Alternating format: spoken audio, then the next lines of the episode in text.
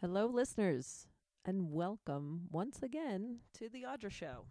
This is episode number 49 of The Audra Show, and I'm your host, Audra Laquadera. Thank you for listening. Today is May 17th, 2017. It's actually the 25 year anniversary of the day I graduated from college. 25 years ago, sitting in that little gym with my little square hat Never in a million years could I have predicted the life I've had since that day, like many of you. But, you know, looking back, it's because for me, I would have never wanted to be able to predict it. So, you know, all I can do is, uh, you know, uh, own the decisions I've made and the choices I've made in my life and just try to become a better person every day and and do the things that make me happy. That's my little life speech. As my niece, my sister's oldest daughter, Kara, who has been a guest on the Audra Show in the past, doing Kara's music review, she graduates from college on Friday, two days after uh, my 25 year anniversary of graduating. So that is my advice to you, Kara Gracie. Make yourself happy and own the choices that you make. Those are the important things. Uh, my guest for episode number 49 was Anita Hessin, who is a neighbor of mine. She lives just up the street, and I met her through Christine Tomovich, who also introduced me to my episode number 48 guest, Trapper Johnson. Anita uh, uh, has had an amazing life. She grew up in the 20s on a farm in um, Ohio she married her husband at a secret ceremony and uh, waited for him after World War II and uh, moved down with him as he uh, took an oil company job in Venezuela. And then their years back here in the States after that, she was the first uh, female operating manager for uh, Allstate Insurance in the entire company and became a, a pilot uh, at the age of 45 and started flying her own plane. So just an amazing and interesting and you know unconventional life. I mean, she for her time she really did so many things that you know most women from her generation just did not even think about doing and she was lucky enough to have uh, a husband who supported all of her adventures and was um, also creating adventures for them, which was also unusual for that time. So uh, I really enjoyed speaking with Anita, and hopefully, you guys will enjoy listening to it. Uh, of course, it's taken me three and a half months to publish this podcast. Uh, just, you know, things, other things having to do. I had a cold for a while. I was down for a couple of weeks with that one. And just this past week, I had my folks in town, which was pretty fun.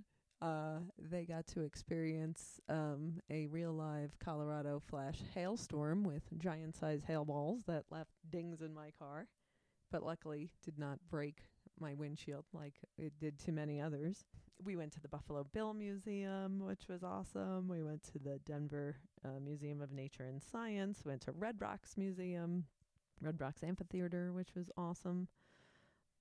And uh, we ate uh, Rocky Mountain oysters, otherwise known as bull testicles. Those were interesting. Dennis wanted to try them, so of course I had to try them you know, I mean, I'm glad I tried them, but I think I'm good on those. I um yeah, the taste was okay, but, the, but it was the, the, really the texture that got me. And the texture, the best texture, the best way you can describe the texture is uh, predictable, which is definitely not, you know, what you're hoping that it is the texture. At least I wasn't. And I think my mom was with me on that one. Dennis enjoyed them. You know, like I said, the taste was fine, but I'm good. I'm good for life, I think, on bull testicles. Uh, but uh, so that was pretty fun. We had a good time. Uh, and other than that, I've just been working, mostly, mostly lifting people around town, which uh, is not the highest paying job I've ever had, but you really can't beat being able to turn your job on and off whenever you want to. At least I can't. And I definitely meet some interesting people. I do try and recruit a decent number of people to be podcast guests, but I give them my card and never hear from them again. But uh, people always ask me what what are some of my craziest Lyft stories, and I, don't have any like super crazy Lyft stories. Be- I think mostly because I don't drive late at night when the bars close. Like I just can't deal with the thought of somebody puking in my car, and uh, the general drunken creepiness is not that fun as a female. But, you know, I love the people who will um have a 10 minute therapy session and, you know, let me psychoanalyze them as we drive. That I mean, that's another reason I love to do the Audra show. I've always loved to uh play pop psychiatrist with zero qualifications. Anyway, I had a uh, passenger uh, last week who was just, uh, you know, very apologetic about everything. I'm so sorry. I'm so sorry. I can't do anything right. And I was like, it's all good. You're fine. You know, like, don't worry. She was taking a while. And uh, then she just starts bawling, like, oh, I can't do anything right. I was like, what is going on? And uh, it turned out I had picked her up at a at a Holiday Inn, and she had stayed there because her she had to call the cops on her boyfriend or fiance who uh, was trying to get her to um, uh, she said either be in a threesome or do porn. He was currently uh, withholding her engagement ring. He had taken it back and was withholding her engagement ring until she agreed to do porn and um, was, I guess, also abusive in his uh, requests for her to become a porn star. And uh, I was like, oh my God, you know, I mean, this is like heavy, heavy stuff. I mean, this is serious. This girl is in the back of my car, like bawling. And, um, you know, saying that, you know, why maybe she just needs to be a better person and, and why can't he just be nice? And I, of course, am like, this is the beauty of having a stranger in my backseat. I can just yell things at her and not have to worry about ever seeing her again. So I'm like now in the mode where I'm trying to yell as many terrible things about him as I possibly can before she gets out of the car. Like, he sounds terrible. You need to get away from him. Calling the cops was the greatest thing you could ever done. Uh, get away from him as soon as possible. If it's not you, it's going to be some other woman who's trying to get to do porn. Just go. But, uh, you know, that was that. And then she got out of the car and, uh, you know, she said thanks and who knows? Who knows what happened? That's the crazy thing. You never get the end of the story as a Lyft driver. But those things, they kind of stay with you. But, you know, at the same time, I'm grateful to have had a small opportunity to possibly help or at least inject some small ounce of support into her life so yeah, so that's why it's been three and a half months since I've published the last episode of the Audra Show. But again, I uh, loved speaking with Anita, so I think you will enjoy her seriously amazing life story. Without further ado, please enjoy episode number 49 of The Audra Show. And don't forget to like us on Facebook at The Audra Show and on Twitter at Audra Show. Thanks, everyone. Thanks for listening. A do do do musical interlude. Welcome to the Audra Show, Anita. Thank you. This is a new thing for me. I've been interviewed before, but not the, in a personal way this way. Oh, really? What kinds of interviews have you done? Oh, mostly when I was uh, in during World War II. I had a job in civilian personnel that uh, sometimes uh, I would be interviewed about what I did. Oh, okay, interesting. Well, we'll we'll get to that. Let's let's take a step back and uh, tell me a little bit about your life story, your your life in a nutshell. Where were you born? How did you end up in in where, I, where I've been going around and around? Right. The name of the place was Nashport, Ohio, and my dad was a farmer, and he truly was a farmer. That's what he wanted to be. Okay. So uh, they were living in a little what what in the South would have been called like a, a caretaker's uh, house because they married with with practically no assets. So uh, he was working for the owner of the farm, and they were living in what they would have called like a uh, not really a caretaker's house, but a Like carriage house? I'll think of it Okay. anyway. That uh, in that house uh, with a n- doctor in attendance, I was the well, I was the, the one child born in that house, but I was the third child in the household. Okay.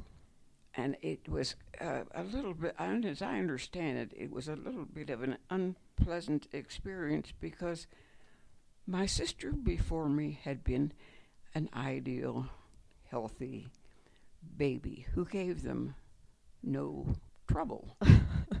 but apparently, I screamed from day till day Day till night. Day till night. as a baby and was reminded me of that how much I kept them up, etc., etc. But uh, actually, a hellraiser from the beginning. excuse me, You were a hellraiser from the beginning. healthy. Uh, ra- raising hell. I'm sorry Oh. for the expression. yes, I was raising hell from the beginning. They walked the floor with me. The people who's uh, that owned the house we lived in, they walked the floor with me, or just anybody that would that would help. but they say a baby doesn't cry unless really there was there is something wrong. right. So you know, there were not formulas, etc., and so forth out there in the country. And what year is this that you were born? 1920, Oh wow. Okay.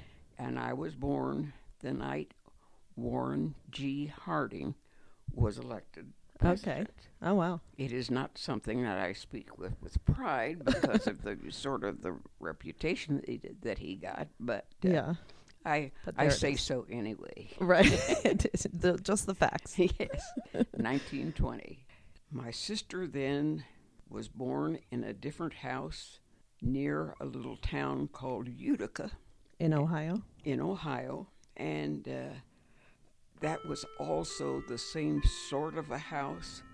But what motivated their my mother and dad's moving around, I don't know, except they didn't own farm equipment. Uh, I think they owned a cow.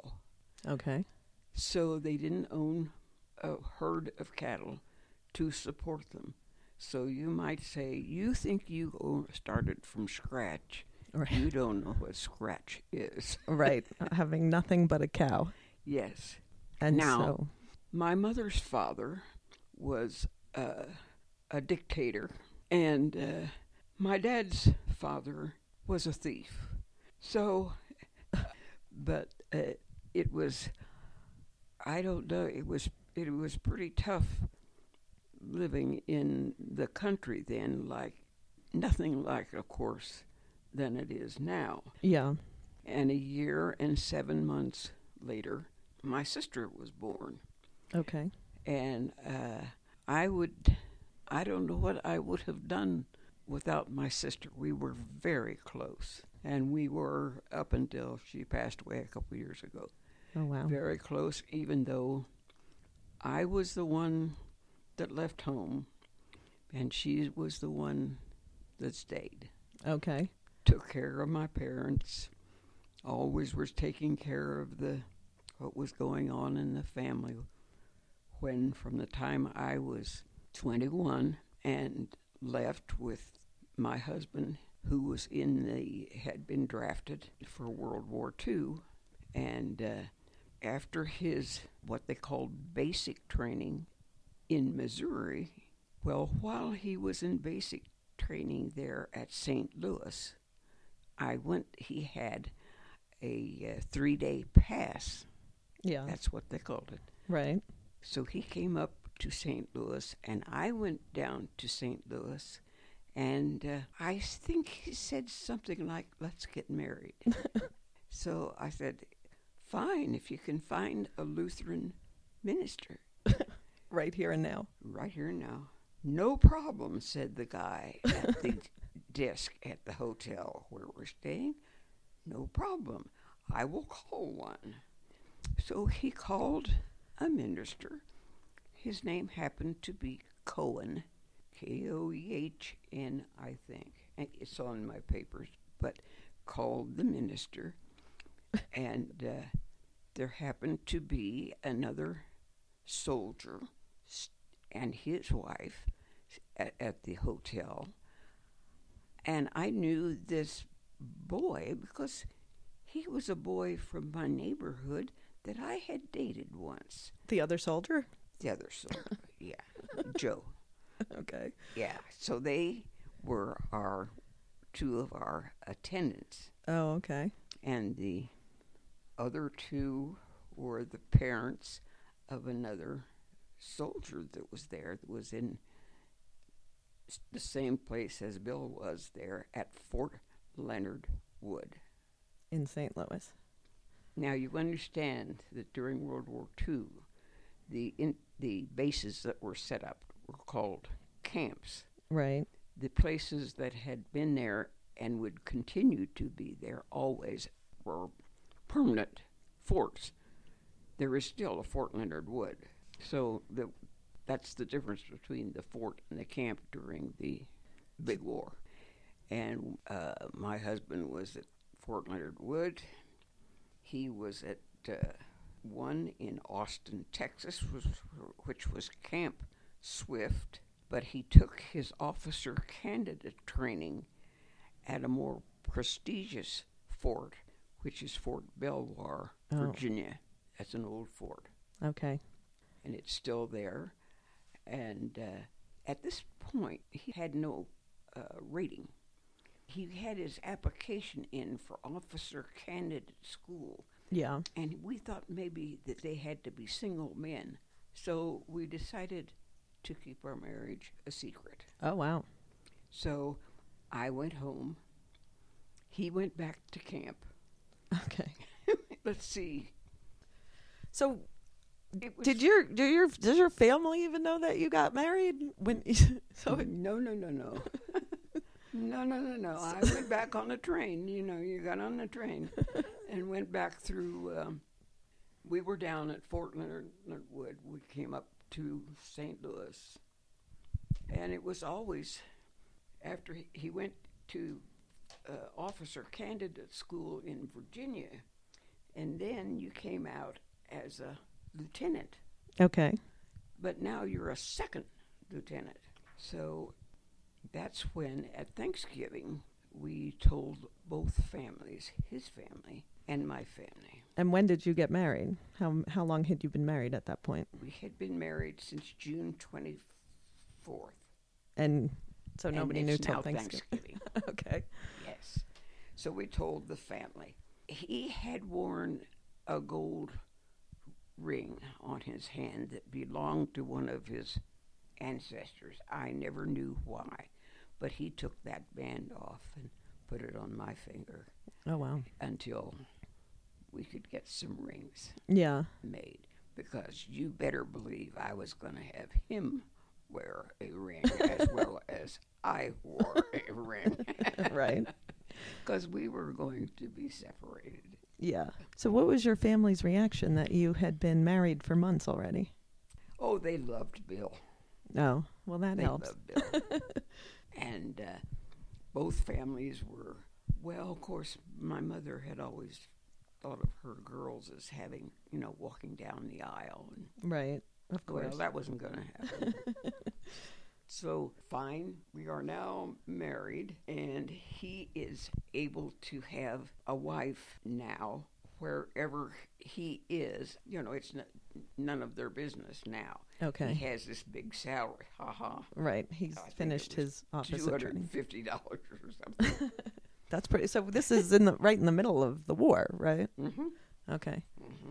So we go back down to a place called Camp Maxey Okay. near, well, it was Paris, Texas, that were the town that we were just north of, Okay. which is not very, very far from Dallas, Texas. So after he went back to, to the camp, my mother went with me in my, oh, I think I had about a something or other Plymouth by that time because I had, when I got out of high school, I had gotten a job as a clerk in the in an office there at the uh, big town of Newark, Ohio, Okay. and uh, later on had gone to work for. Well, my sister went to work for. An, uh, you were just supposed to do these things. Right. If you got a clerk's job, you got you went to work for the electric company, and uh, so she did that. So I was supposed to do that. Right. I did that for six months, and that was not for me. the oil companies paid more, Oh, okay. so I got a job with the marketing division Marketing. division of the Pure Oil Company, Okay. which is now Union Oil. Oh, all right. Yeah, and their headquarters are in Chicago. So I told my boss at Pure I wanted to go to the big city. And he sort of asked me, What do you think you're going to do there or be there with your, you know, high school education? Wow. So I backed down on that. And then That's terrible. we were the way he was moved around and in the service and until he was like first it was the camp Maxey, general Maxey's hometown and uh, i'd been there for a little while and i thought i've always had a job well you know there's civil service where do i take the, the test well right here in paris texas took the test Yeah. easiest test I ever took. If I could make 99 on that test, you know, I'm ready. so I went to work at Camp Maxey, Okay. Living in Paris, and I stayed there until my husband got his orders to go overseas. Okay. They went overseas then out through Virginia, Alexandria, Yeah. So I went out there with him, and uh, I didn't have anything to do there. We had no air conditioning. Okay. I never saw bigger mosquitoes in my life. Yeah. But being with him there at Fort Belvoir, they had officers' clubs, uh, live music. Yeah. So for the time that he had there, and that was where we both went back to where he would be shipped out of. That happened to be Indianapolis. That wasn't very far from my home near Columbus. Right. I swore I'd never get on another train as long as I lived. So it, it was a gypsy kind of, of way to live until he was sent down there to Camp Maxey, and my mother went down there with him, and we rented and what was called an apartment. Okay. It was a house that they'd chopped up into four Right. units. Yeah. So that was our apartment, and we he had all of the uh, oh things with the, being an officer has while he was there at Camp Maxey. They had a club. Yeah. Oh, the guys, the 85th Heavy Engineers, Ponton was what he was a- attached to, Okay. and they built.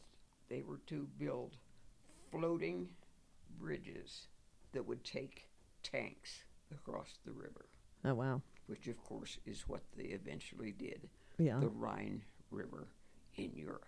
That's what everybody did to make the best of things while we had the time.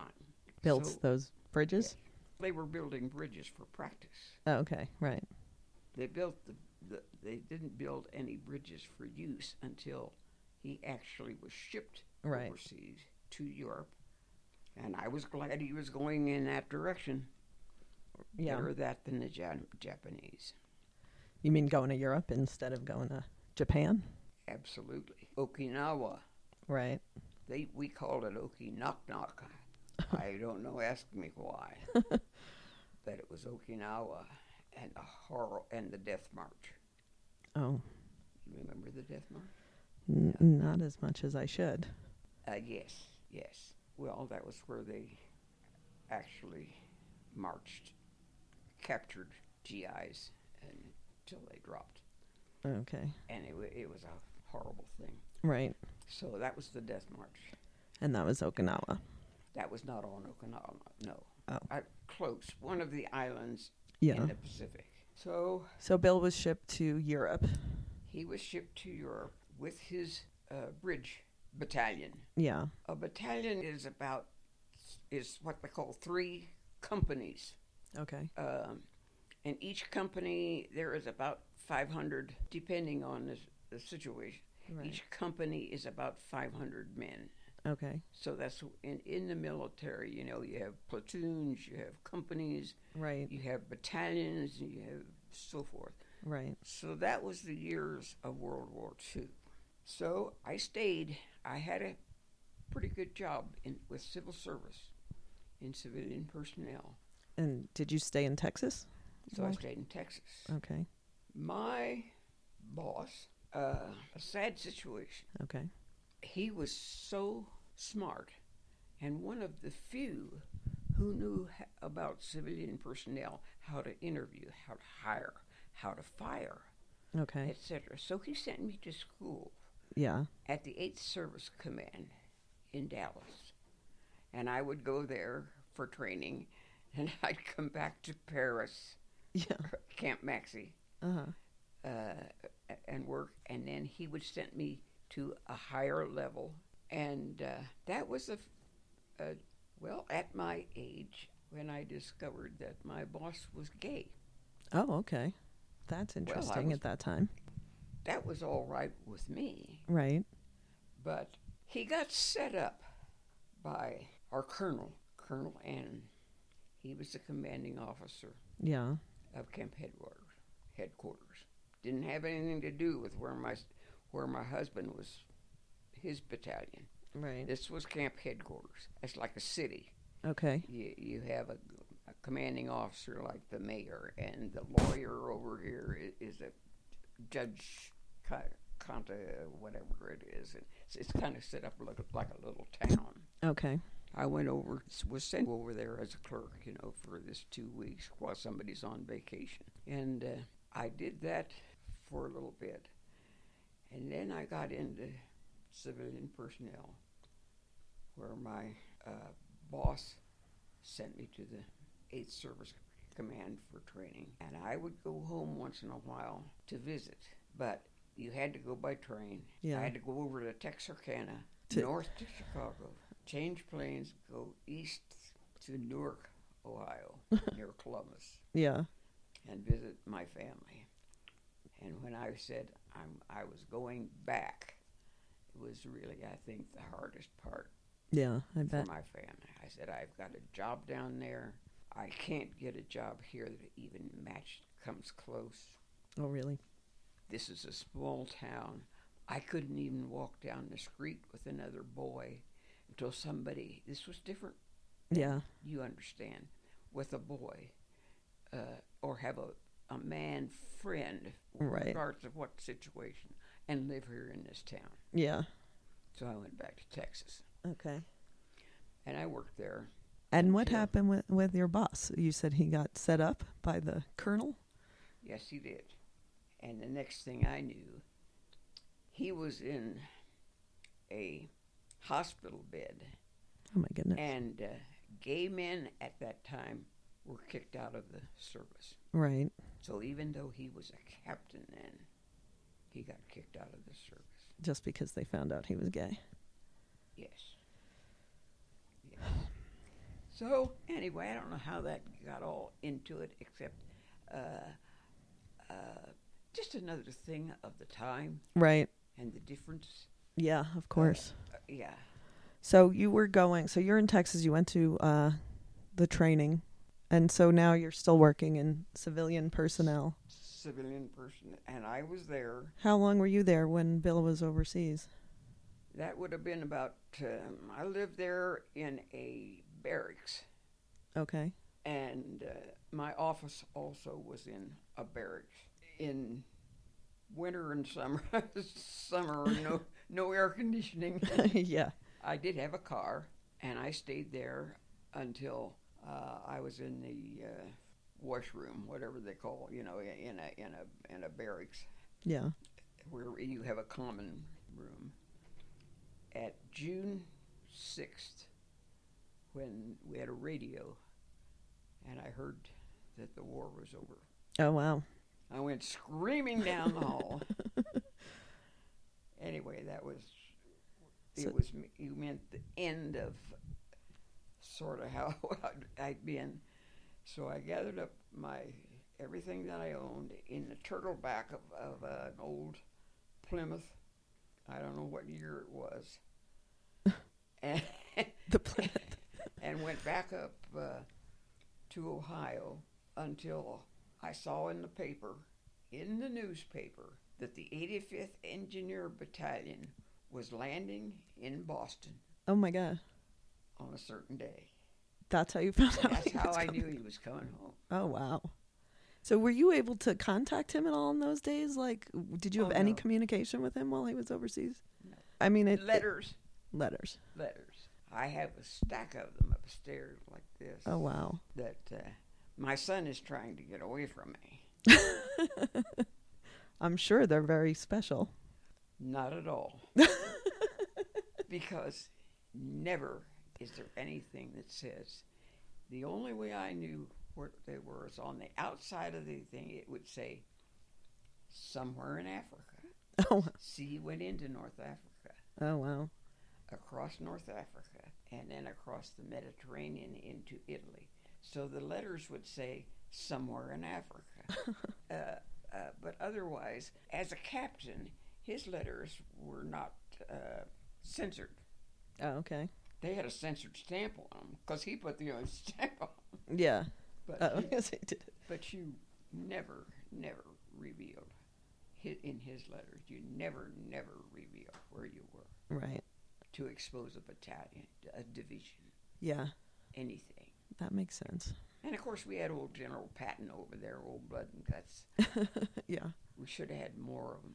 Anyway, that was four years, So it was a few years that you were in Texas without him. two years, about then- two years. And so the war ends. You drive back to Ohio. You hear he's coming back to Boston. Mm-hmm. And so, how did you reunite? Well, I, within 24, 48 hours, he called his parents home. And I was going back and forth, just staying with his parents a while and staying with my parents a while. Okay. So he called his folks. And uh, the first time he called, I wasn't there. And he just took a chance on it. But Yeah. so they had then he arranged with them that he would call again someplace Yeah. uh, at a certain, and that's the first I heard from him directly. Wow. Now he's being released, Okay. and through what process Who he kn- didn't know, we didn't know.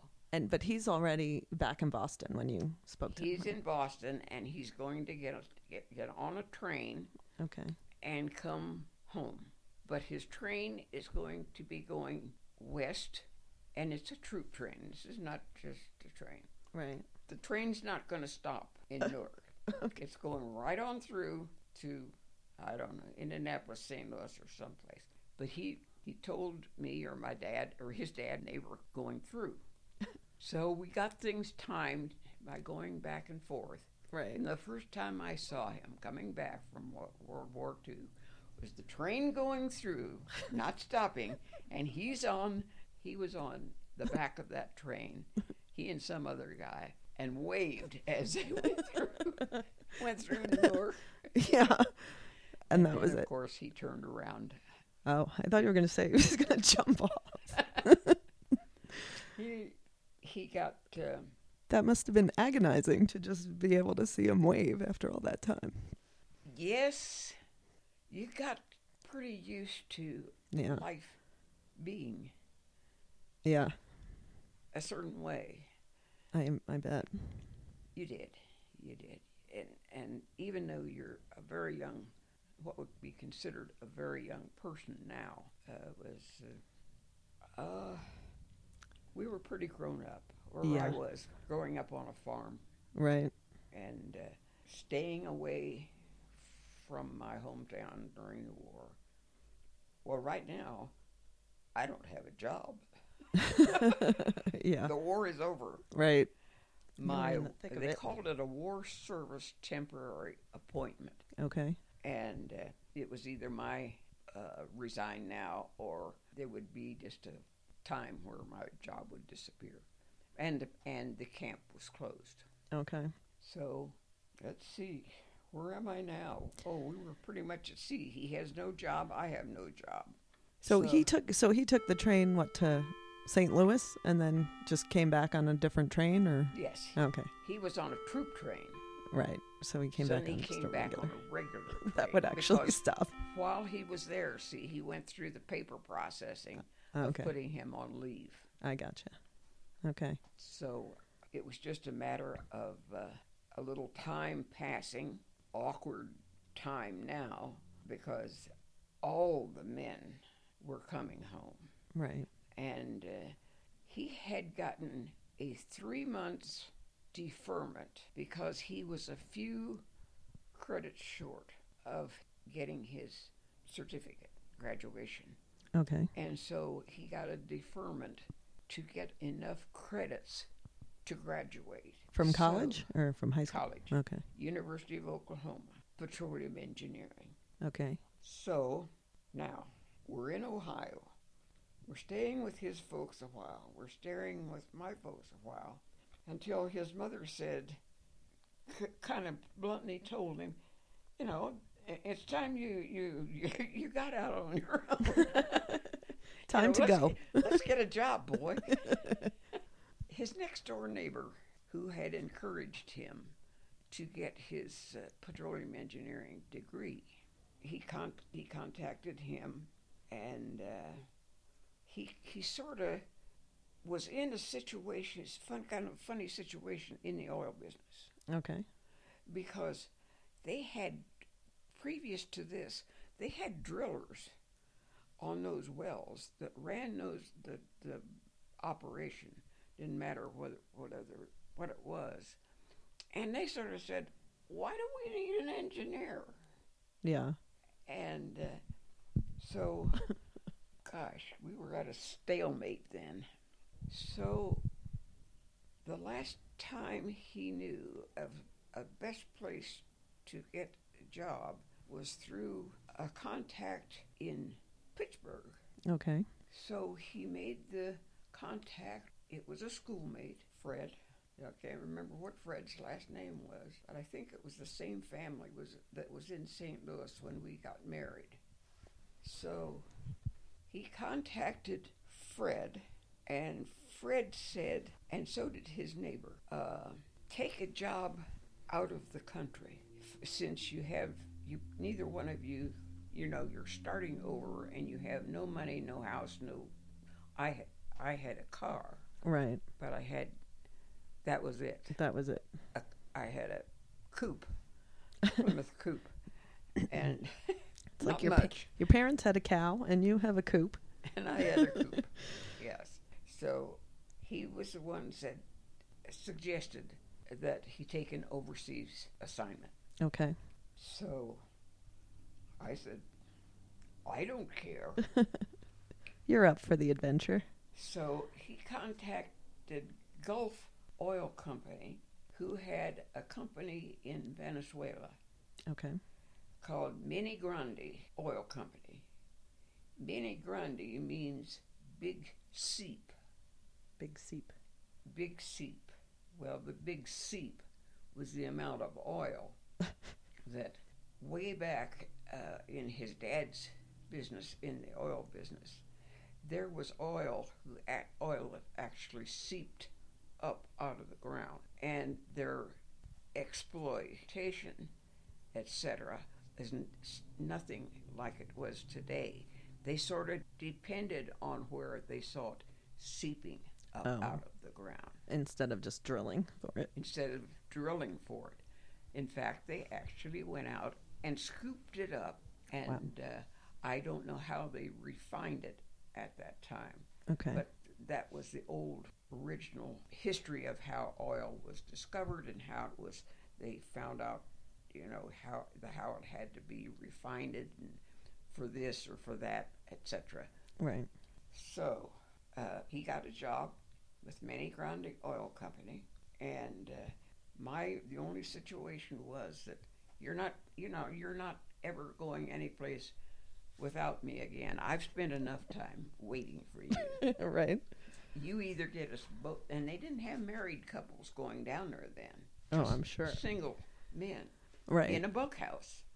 So, of course, uh, he he said, "My that's it. Either my, either my wife goes with me, or I won't take the job." okay. Fortunately, they were scarce enough with petroleum engineers that they said, "Okay, bring her along." Did you have to stay in the bunkhouse? No. I hope. Certainly. I never stayed in anything but a bunkhouse. Oh, really?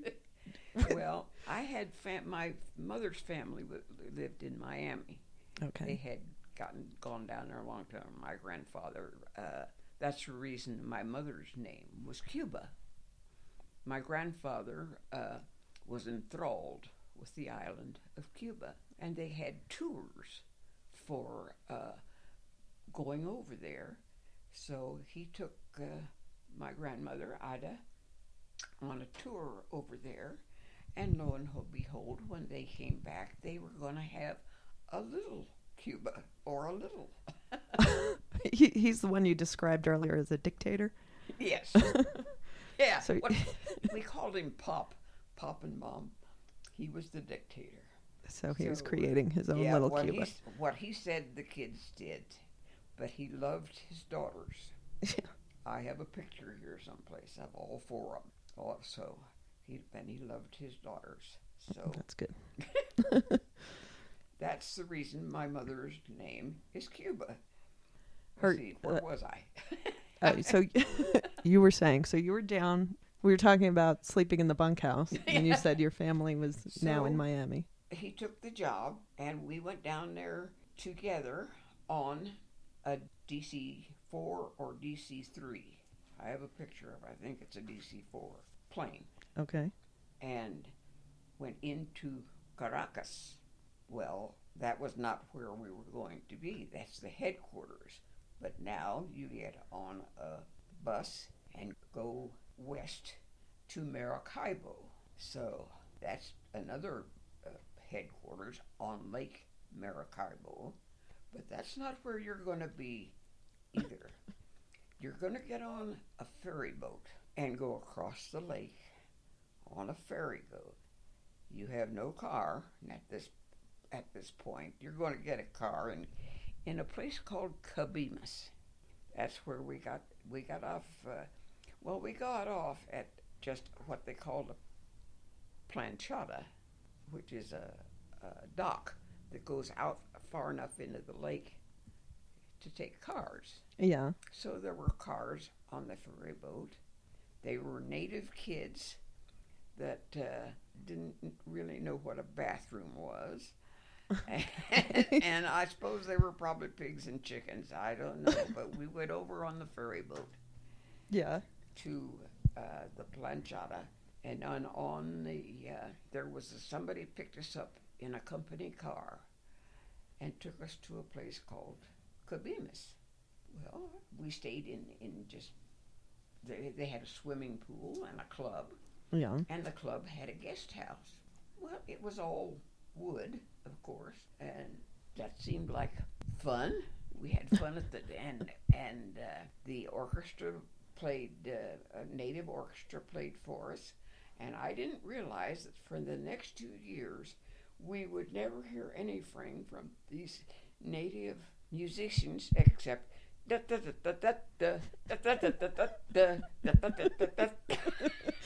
was the only song they knew. That was it.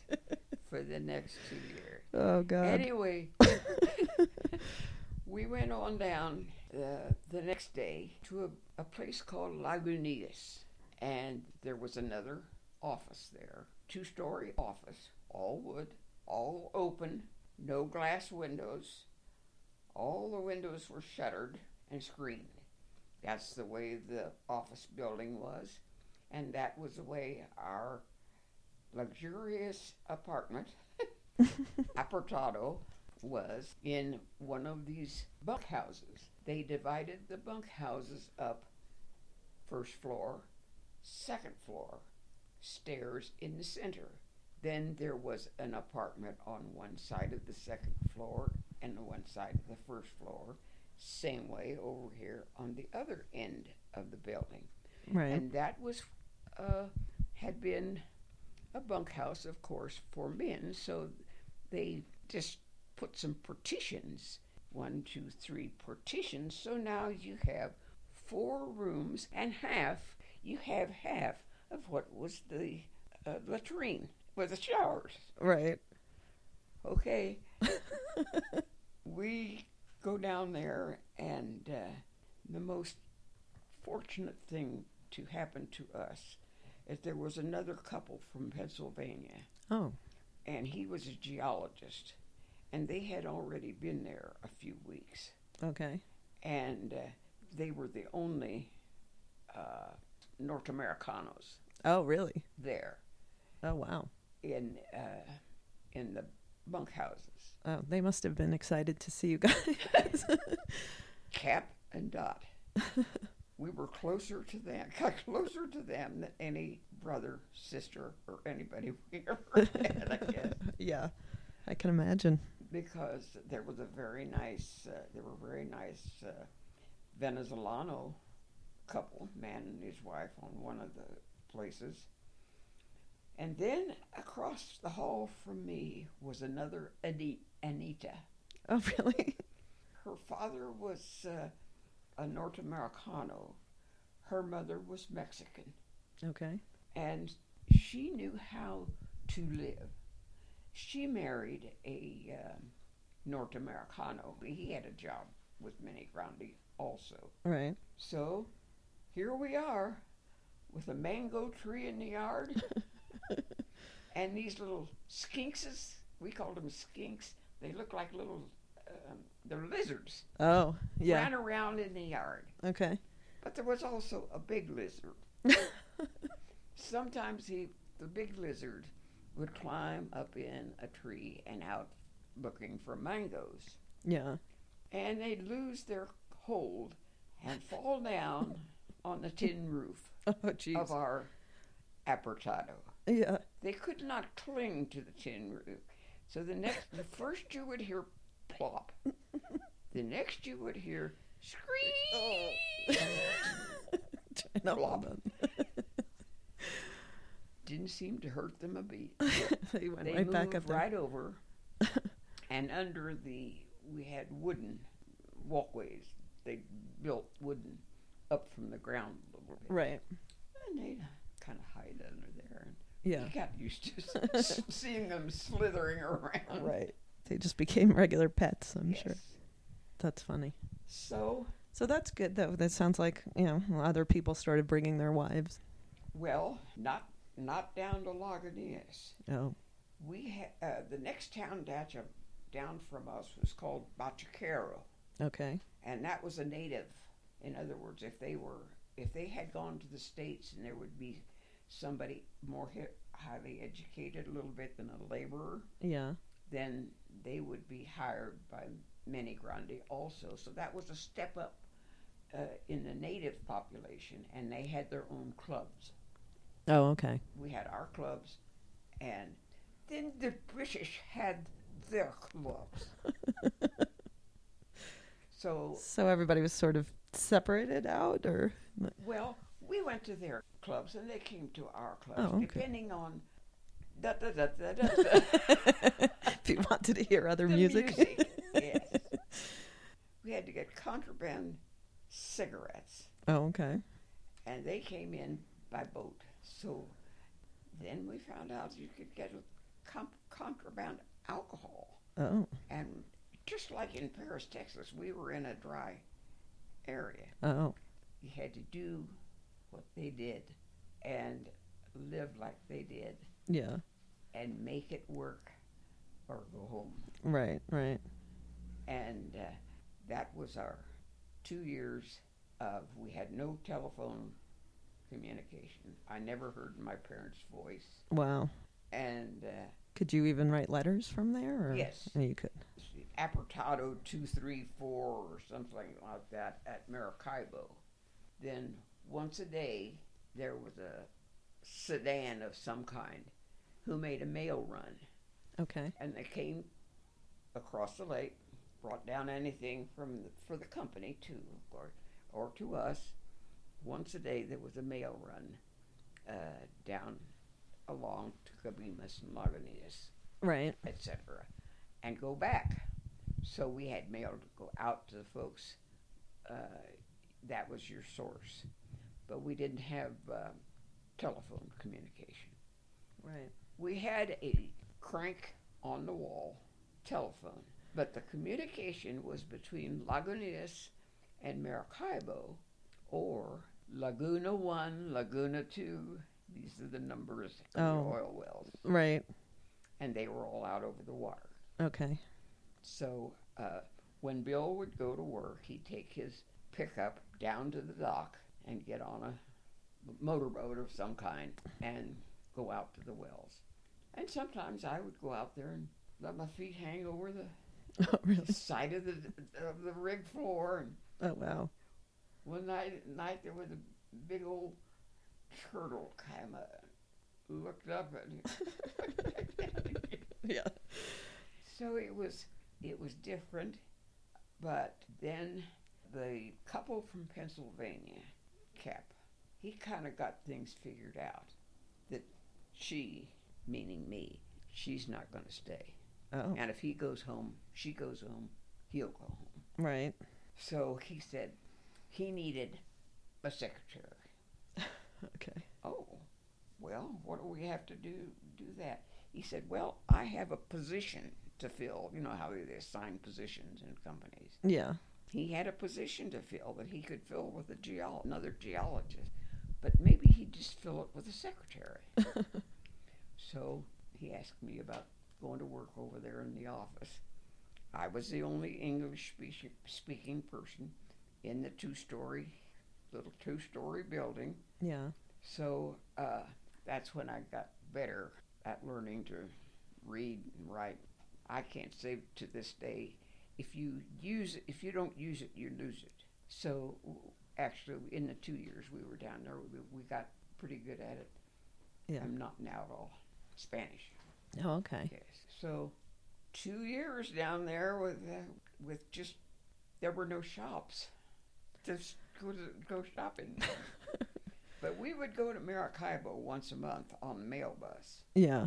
and we get off the mail bus, and there'd be a cruise ship in there. Ring a ding ding. Over we would go. Oh sure, girls, come on board. right. They had a bar in there. Nice. So probably we had a maybe a little bit. We didn't get much shopping done, but what we did have to do was go to the commissary. You went to the commissary, and, and your groceries were displayed, Yeah. brand names and so forth, and a clipboard. And you didn't put them off into a basket. Yeah. You uh, wrote the numbers and how many cans of this or that Yeah. and uh, turned that in to the commissary, Right. which uh, hopefully would come down the lake the next week with your groceries. Oh, okay. Not necessarily all in separated in things, but you got your groceries. For the most part. and so it was a way of life that uh, be glad you're in your 20s. Yeah. I don't, I don't know that I'd be, I might be so ac- accommodating now. right. But, uh, oh, there were guys that were down there in single status and lived in the barracks. And wherever we were, whenever we were home, we didn't have a lock on our door. Yeah. They came in and out of there. Uh, what are you doing? There's nothing to do. And then they get, got the big idea of building a golf course. Oh wow. Now we have no green grass down here, but we're going to have a golf, a little golf course. Okay. Actually, it was just like they tried to build about three or five, I think, at five greens, Right. but the greens were made out of the material they use for mixing with water and, and drilling drill pipes through, Oh. and then it sets up. Okay. And somebody made three or five, I think, gre- attempted greens Yeah. with holes in them, and that was our golf course. Right. You could putt Did you even have clubs? and you could chip. and uh, I didn't have, I did, I had never played golf, but Cap had. yeah. Cap and Dot, and uh, then there was a snooty couple that uh, she actually hung curtains in, in her In her windows. Where'd she Made get those? curtains She and hung them in the windows. Wow. And there was one sewing machine among us. I don't remember who owned it, Yeah. but there was one sewing machine among us that we passed around. Right. And uh, so, since there was no place to buy clothes or, and so forth, you could buy beautiful yard goods. Oh, okay.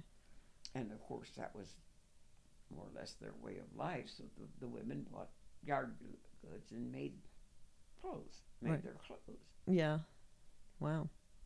And Bill had pair a pair of white pants that I think we threw overboard on the way home. but it was, uh, you know, the sun came up at six o'clock.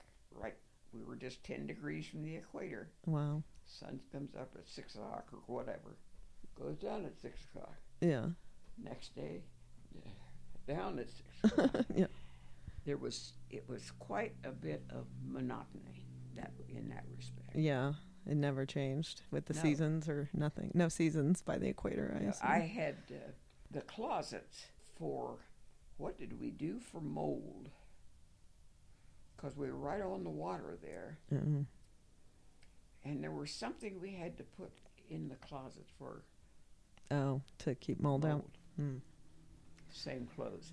Somebody went home, either to stay or to come back. You'd been down there two years. Throw down your clothes. I'm going home and get all new. yeah. So whatever was left, the rest of us went over like, and oh, here's a dress I can wear. Right. I remember wearing quite a few of Dot's dresses. yeah, I'm sure. Limited supplies. so that was that was our two years. We banked my salary Oh, nice. to a bank in Canada. Why do you think? From Venezuela? I don't. I'm not sure. We didn't pay taxes on it. Ah, there you go. Yeah. of course. Yeah, we banked in Canada. And uh, it was not really a sneaky thing we did. Uh, you had to have some encouragement for people to go away and Right. stay and uh, not be running back and forth. Oh, okay. Uh, that's what kind of what some some of the wives did. They would go, they would come home for and visit their folks for a while. Oh, okay. Yeah, Well, you were I working. thought it would be harder to come back. Yeah. Never never crossed my mind. Yeah, I think that makes sense. Yeah. But I definitely said we are not having any children in this country. Any mistakes we made, we'll, I'll have to go home because I am not having. Yeah, that would have been I hard. looked over that hospital down there and said, I am not having a baby in this hospital. yeah, I'm sure. so we put that off. So Bill had not resigned. I had to quit my job, but he had not resigned. Okay. And they wanted him now to go to Saudi Arabia. Oh, wow.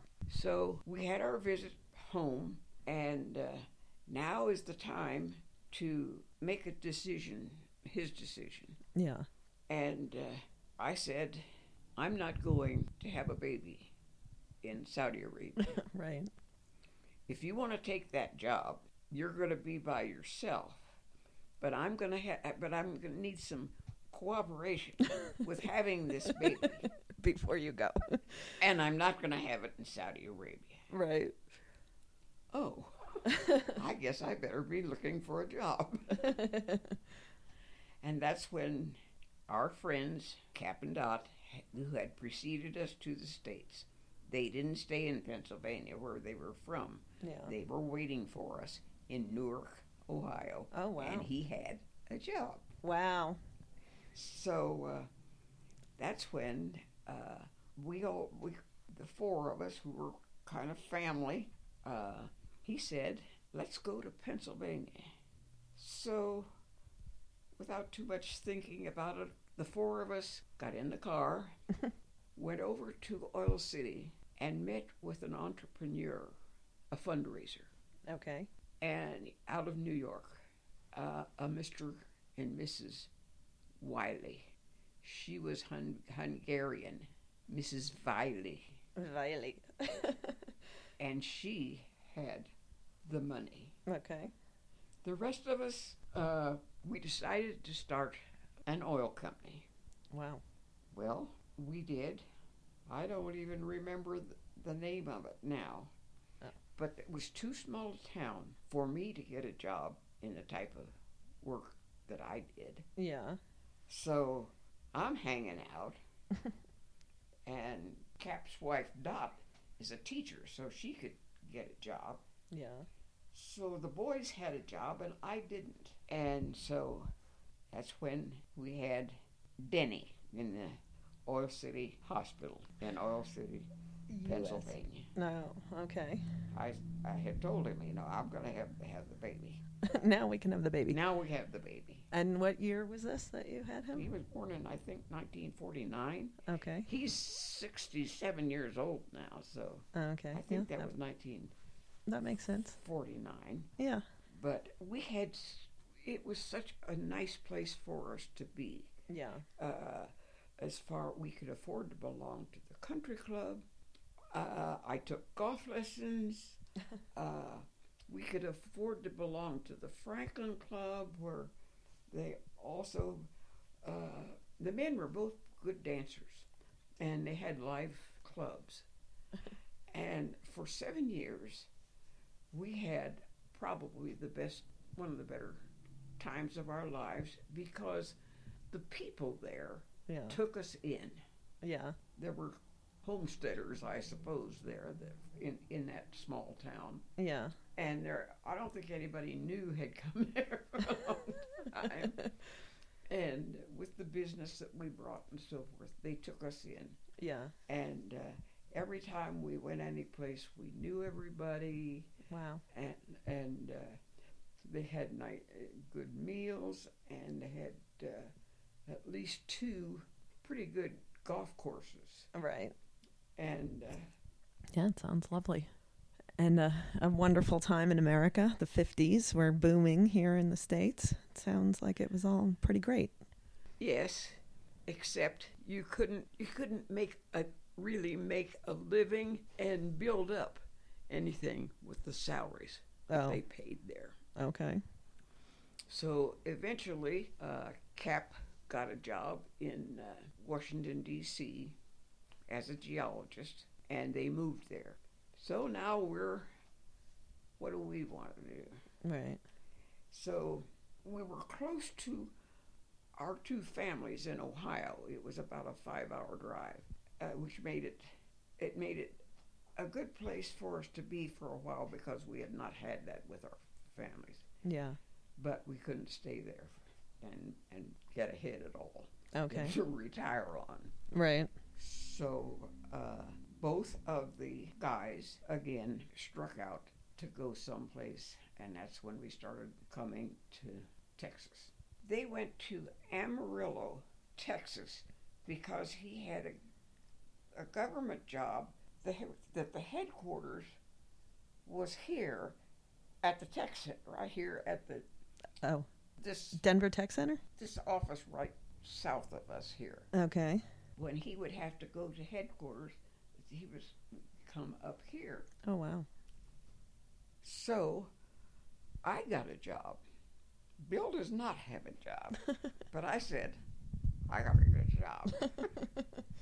so they were opening the off- offices, a regional office out here for Allstate Insurance Company. Oh, okay. And I don't know whether I, I, I went to an employment agency and uh, they immediately sent me out on an interview. And I took the job, but I didn't like the job. and I was a clerk. And I was not being used to being treated like a clerk. And became what? Their first female?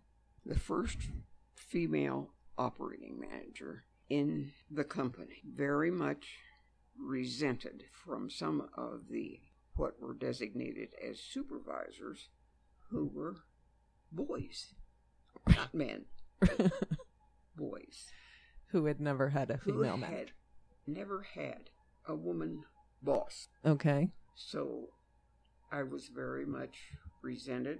At this particular time, I had also, well, it wasn't my idea, it was my husband's idea.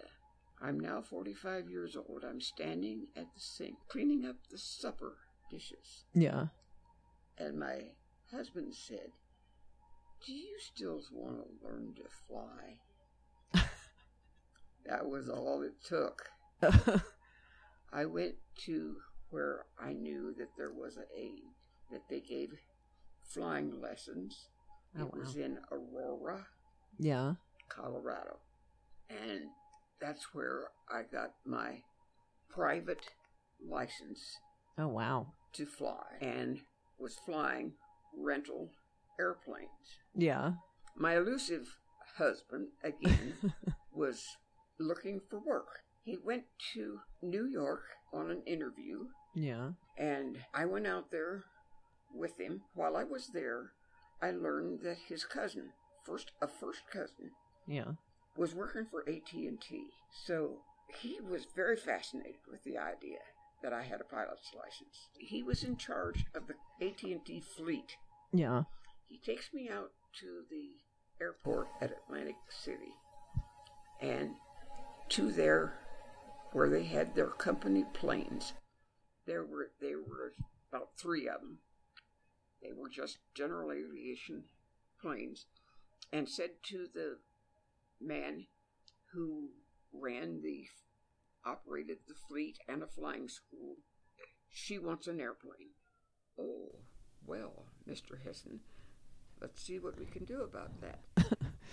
so they take me out to the wherever they were parked and was showing me new airplanes. Wow. I said, wait a minute, I can't afford, we can't afford a new airplane. I'll be looking for a used airplane. yeah. Oh, okay. He said, How much money do you have? Well, I told him we had $12,500 to our name. So he shows me uh, around and I leave. We leave. Yeah. That the next morning I had a telephone call from this same gentleman and he said, Mrs. Hessin, we have your airplane at the uh-uh. airport. this was the Curtis, whatever it is, airport there at Atlantic City. Okay. So we go down, and that night was night by that time, Yeah. and here sits little airplane with all its lights on. Blinkety, blinkety, sparkledy, sparkledy. we get in the airplane, he puts me in the left seat, and we flew out around the Empire State Building Oh, wow. at night. Wow. You could do that then. Yeah. You cannot do that now. yeah, no little But we flew around the Empire State Building, came back and landed. So the next day, we get up and fly over to Ohio, where the family is, in our new airplane. and that was my beginning of going on then later to get my instrument rating so I could fly in clouds or fly at night That's amazing. So at this point, though, flying is just like a hobby, right? And you guys have decided to use your life savings to buy you a plane, uh-huh. even though Bill has no I job. bought that airplane and I flew it over to Ohio Unbelievable. and landed at Newark, Ohio. Yeah. The next day, there was a reporter out to the airplane, and I have an article in I someplace else around here that says she got in her private plane and flew home. Yeah. Pictures and all Oh, wow. at the Newark airport. Wow. Local girl makes good. Yeah. Yeah, I'm sure that was pretty amazing in those days to see. That was the high. That that was the highlight of my life. Yeah. Forget the having children and, and uh, Getting married. job and Yeah. everything. uh, it was my passion. Yeah. That's I amazing. never dreamed. Now I'm 45 years old now. Right. I never even dreamed I would have the opportunity. And they put this wonderful article. So pretty amazing. So that was still something you were just doing in your spare time? Were you ever working as a That was when what I do did every weekend. flying? Rented a plane. Yeah. I liked uh, Piper Okay. airplanes, but the Piper Turbo Arrow that I flew, that was my third airplane, I think, Yeah. had a T tail. They're just a little more difficult to land. I thought nothing of flying down to Tucson, and uh, you have to stop there and go in and get your permit, whatever you call it, to cross over into Mexico. Oh. And then you have to stop at the first city in Mexico where uh, there is a uh, an airport Okay. where, they, where they have uh, offices and so forth Yeah. and I think I can't remember. It's not Hernando's, but it's something like cl- close to that. Okay. Uh, we thought nothing of flying across the border, stopping there, and then we went on down to the tip of uh, California, where uh, we had we had a uh, timeshare. So that suited me just really fine. Yeah, we could nice. just Just fly there. fly down there Amazing. and maybe for a vacation, maybe just for time off. Right. But uh, my husband was at a time in his life where he just absolutely loved it. Yeah. My son, eh, he didn't like it at all. oh, really? He So- go with you. no, but uh, I had had the friend that I lived with first. So she's a she's an acquaintance that I have kept up with, and Okay. all the rest of them are gone. And her name happens Right. to be Ida. So, uh, and she was one of the people that I lived with while her husband was with my husband. We Okay. were together overseas, and we were together here. Yeah. So those are the things that uh, you know, the connections that uh, uh, that that made it oh, possible. I guess Right. Right.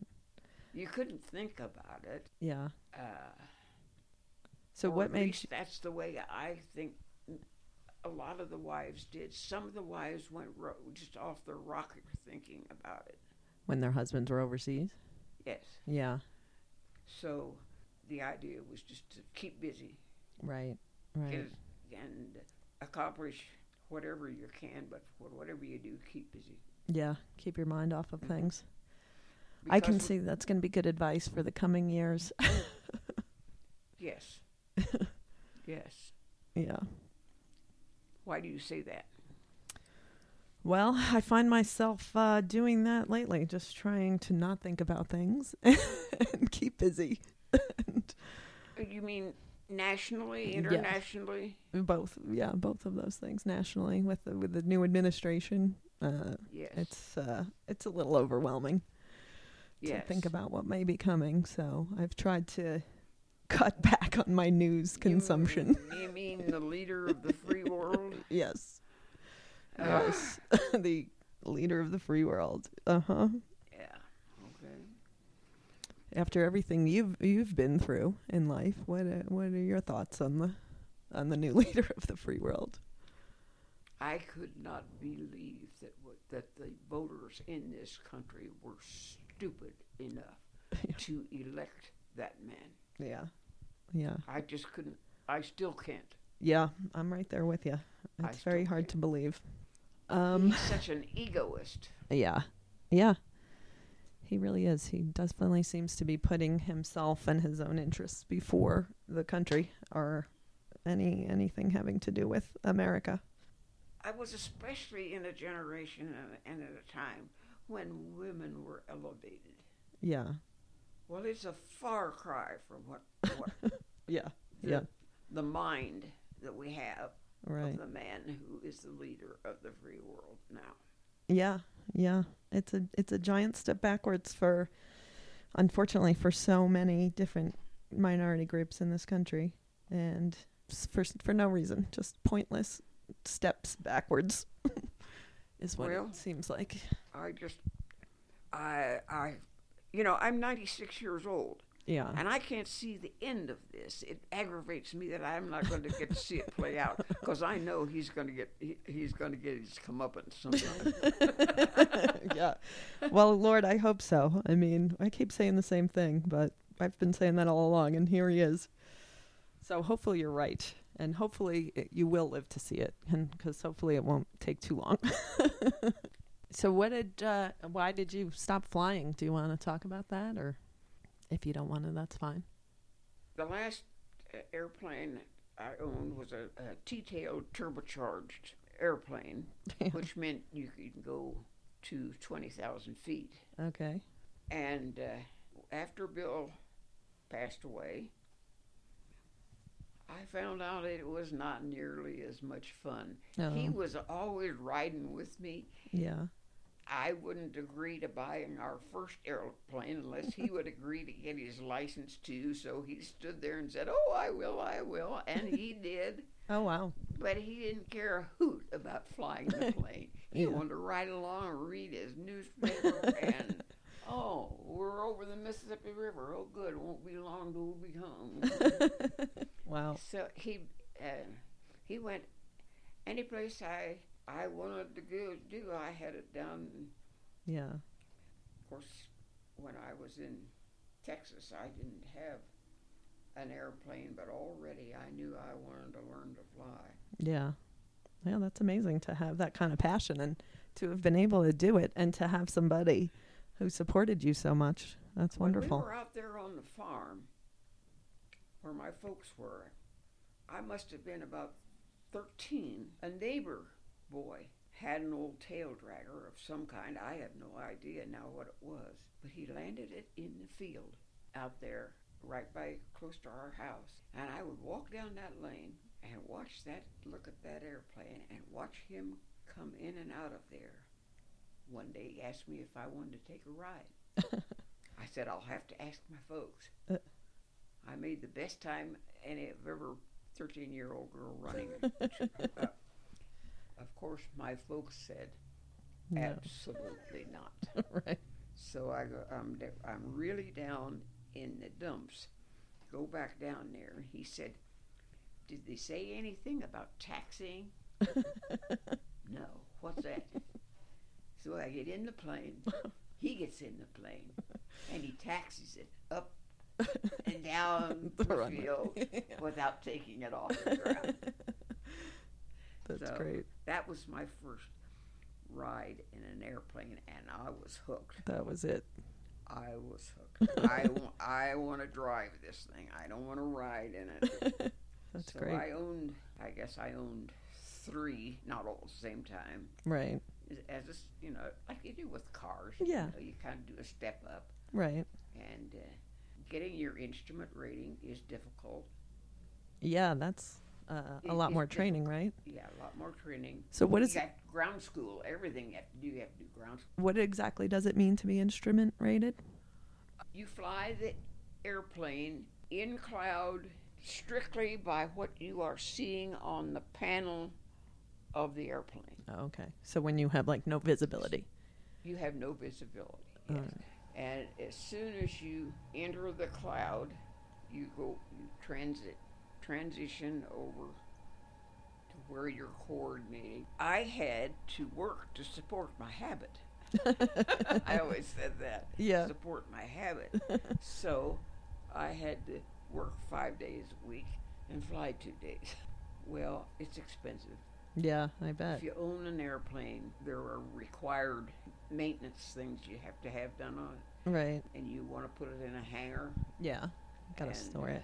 So everything you do with an airplane costs money. So Right. You have, if you want to, if you're going to take it up, and everybody, I don't know how many people I said, uh, I've heard to say, "Oh yes, I always wanted to take flying lessons," and I say, "Oh no, you didn't. you would have done it." yeah. And if you had done it, you had really wanted to do it because you don't get to do anything else. You can't afford it. yeah, that's it. well, sounds like an amazing hobby to have had. well, it's a. I was just fortunate in in having a husband who was so tolerant of it. Yeah, so supportive. It is. I mean, especially in those days, a lot of oh, husbands would have said, yeah. "No, wife of Oh, mine is doing that." That's amazing that he was along for the ride. Yes, he did. He, it was fine with him. he trusted me. Yeah. Yeah, he. yeah. Once, once in a while, if we were we were cutting short on time and we'd been rushing around a little bit, he would watch me because I was Nod- nodding off at the wheel. dozing a little bit. Yeah. Well, I'm sure he was watching if that was the case. Otherwise, he was very he was very tolerant of the what it costs, Yeah. everything. But Wow. Sounds like you two had a, a wonderful life together. it was, it was. Yeah. I grew up in a transitional period Yeah. Yeah. for well- women.